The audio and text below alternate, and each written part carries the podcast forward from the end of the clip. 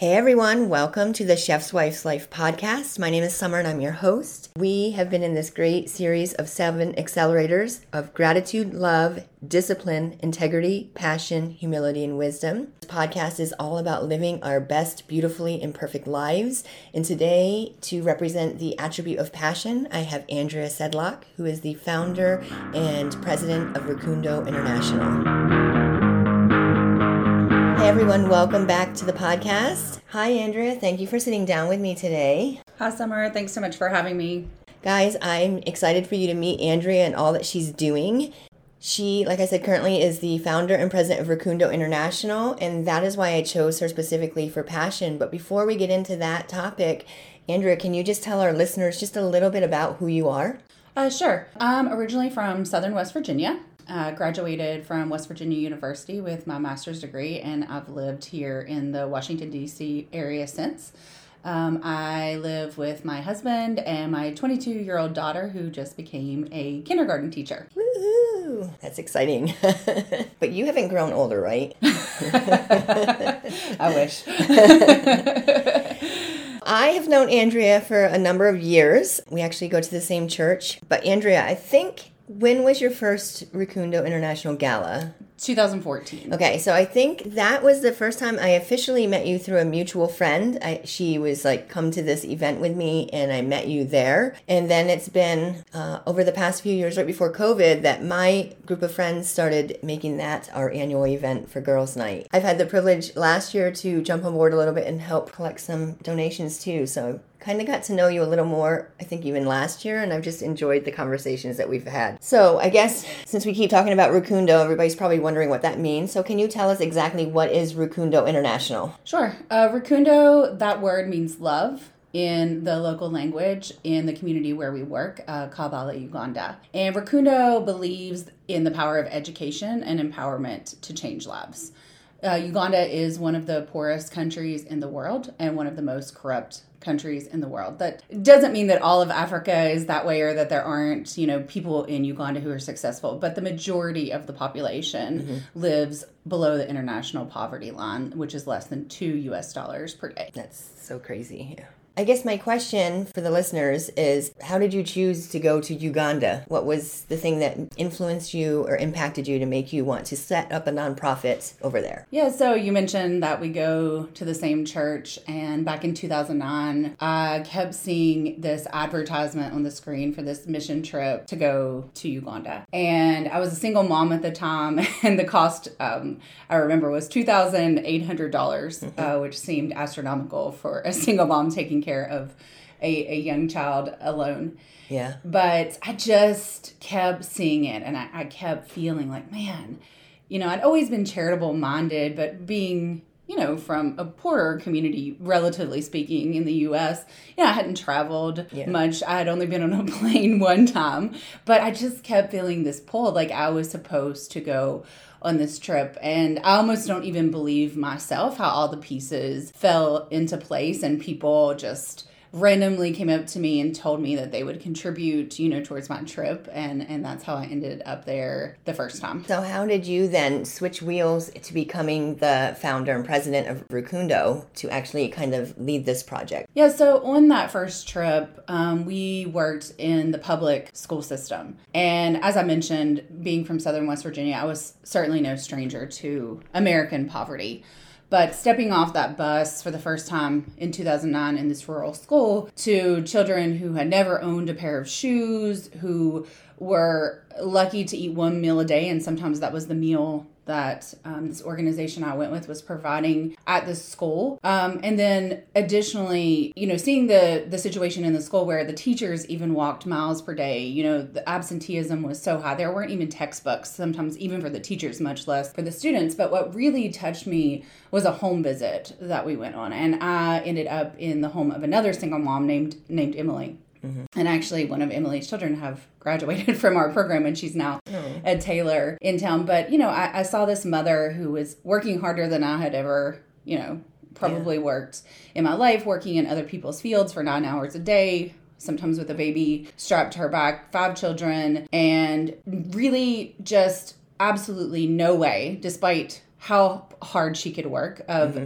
of getting out of this cycle of poverty. And so I just thought to myself, literally the only thing that separated, you know, my quality of life and her quality of life as single parents was our place of birth. Mm-hmm. And it just didn't seem fair to me. I mean, yeah. how people see the things that, you know, I was privileged to see and don't come back and want to do something in all of our excess, you know, th- that just really spoke to me, um, you know, to try to combat this inequality. So when I started Rukundo, I asked myself, how could we impact the children mm-hmm. in the best way? And we decided that that was through early education. So the problems in the public school system and continuing to work in the public school system were just almost insurmountable. You would have had to train the teachers. So we just decided we wanted to start from the beginning, get children when they're three years old. That's when nursery school starts in Uganda. Mm-hmm. We're following them all the way up to seventh grade. Their entire formative years, we're able to give them quality education. Education, all the supplies they need for school, two nutritious meals per day. So we're really able to control all the variables to make them successful. And then additionally, we have programs at our community center that help empower the community in which they live so that they're also empowered at home. Mm-hmm. So guys, I just wanted to just pop in here because passion, it's a strong and barely controllable emotion. And that is why I chose Andrea. You can hear it in her voice, and I can see it on her face as she speaks. Like, she was just really moved, and when you're moved in something that you just have passion for, you're going to do something about it. And she did do that. So you talked about the education from three years old up to seventh. So where are you at currently on this adventure? So our school right now, we have three levels of nursery and primary grades one through four. Okay. So we are working really hard to construct the next three grade levels, which are fifth grade, sixth grade, and seventh grade. We try to add a grade each calendar year. Okay. So in three years, as long as fundraising continues um, to come in, we will be able to have a full primary school, which ends in seventh grade in Uganda. After the seventh grade, um, a typical child would go onto secondary school, mm-hmm. um, which is like high school here. Only a quarter of students in Uganda ever get the chance to go to high school. So we may work with parents, um, you know, to help send their kids to secondary school. For low performing kids, a lot of times vocations are a much better option um, because the job market is oversaturated in Uganda with graduates who, who aren't able to get jobs. So. Okay. Can you tell us a little more about the meals? Because that's like a key part, just nutrition. But it's not just, like you said, for the school, because you do things for the community. So can you touch a little bit on how you're also impacting the community? Sure. Um, as we mentioned, Rukundo Preparatory School is our flagship program, but it was always in my vision that this school building should empower the entire community and, mm-hmm. and just be a place of love mm-hmm. in that community. So the day we opened this school, we opened it as a community center.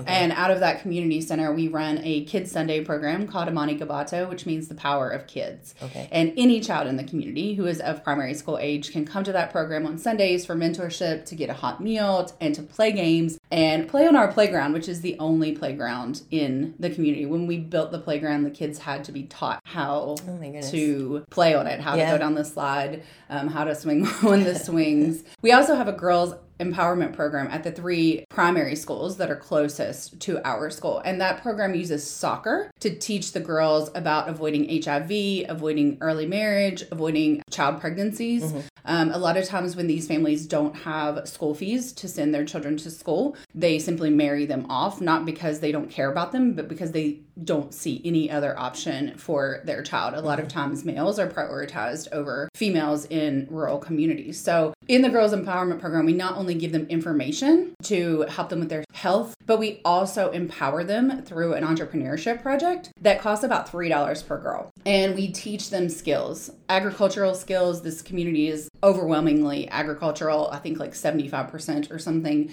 Um, and this three dollars, we teach them how to plant seeds, and then we encourage them to use the profits instead of just eating all of the food, which is so tempting, right? When right. you don't right. have a lot of income, we encourage them to reinvest. And some of these girls have worked all the way up to owning a cow. Wow. Many of them own goats. And for example, a goat would cost seventy-five dollars. Most adults work for five thousand shillings a day, which is less than two dollars a day. Okay. So a goat is like multiple weeks worth of income for these people. And you're talking about girls ten to fourteen years old yeah. who now have a, a farm. And this keeps them from getting married, from getting pregnant, from repeating the cycle of poverty, because they're able to use the income from their farming to pay for the materials that they need to stay in school.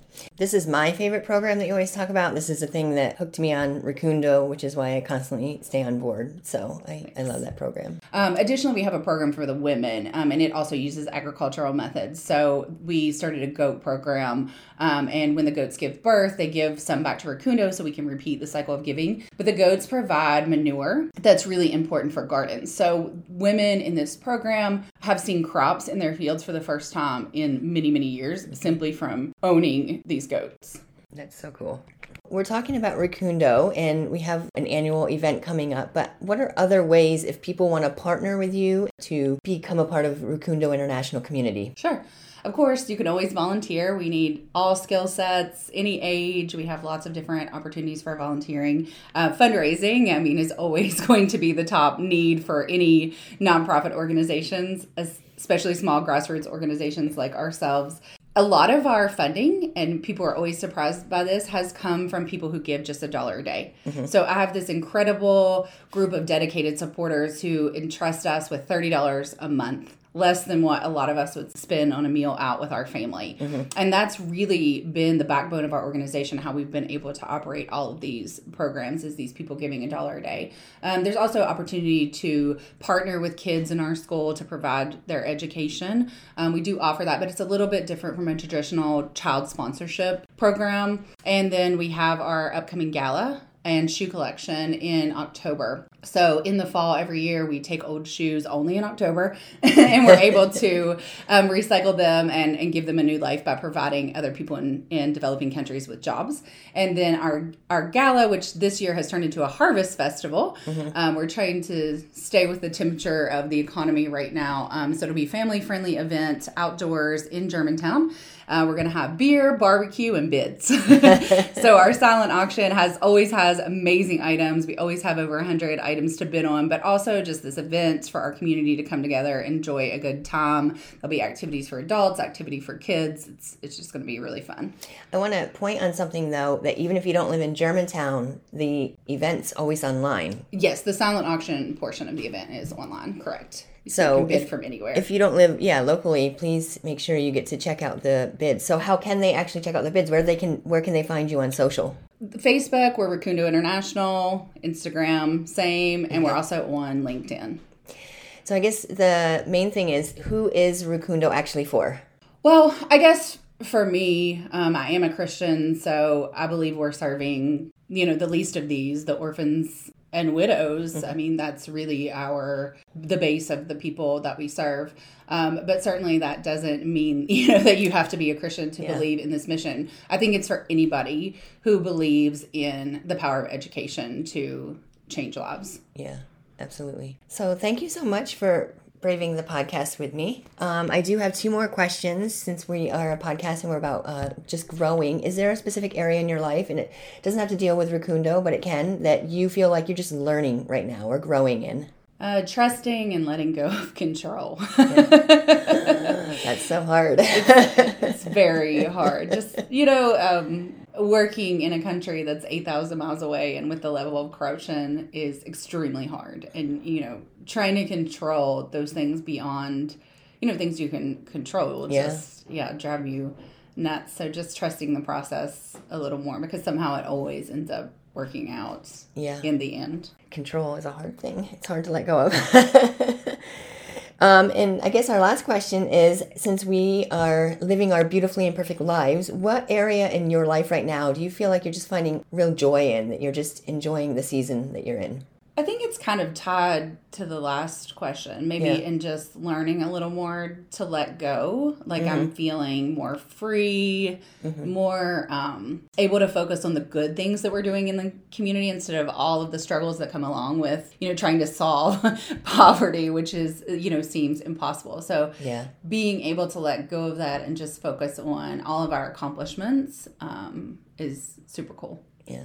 Well, thank you so much for taking something that you just love and really being obedient to the call that was on your heart, because you've done amazing things. And I know there's a change from the gala this year, but I think change is always good, and I'm excited to be a part of the uh, Fall Festival and to partner with you again. We will put in the show notes links to connect with Rukundo International and how you can partner and just be a part.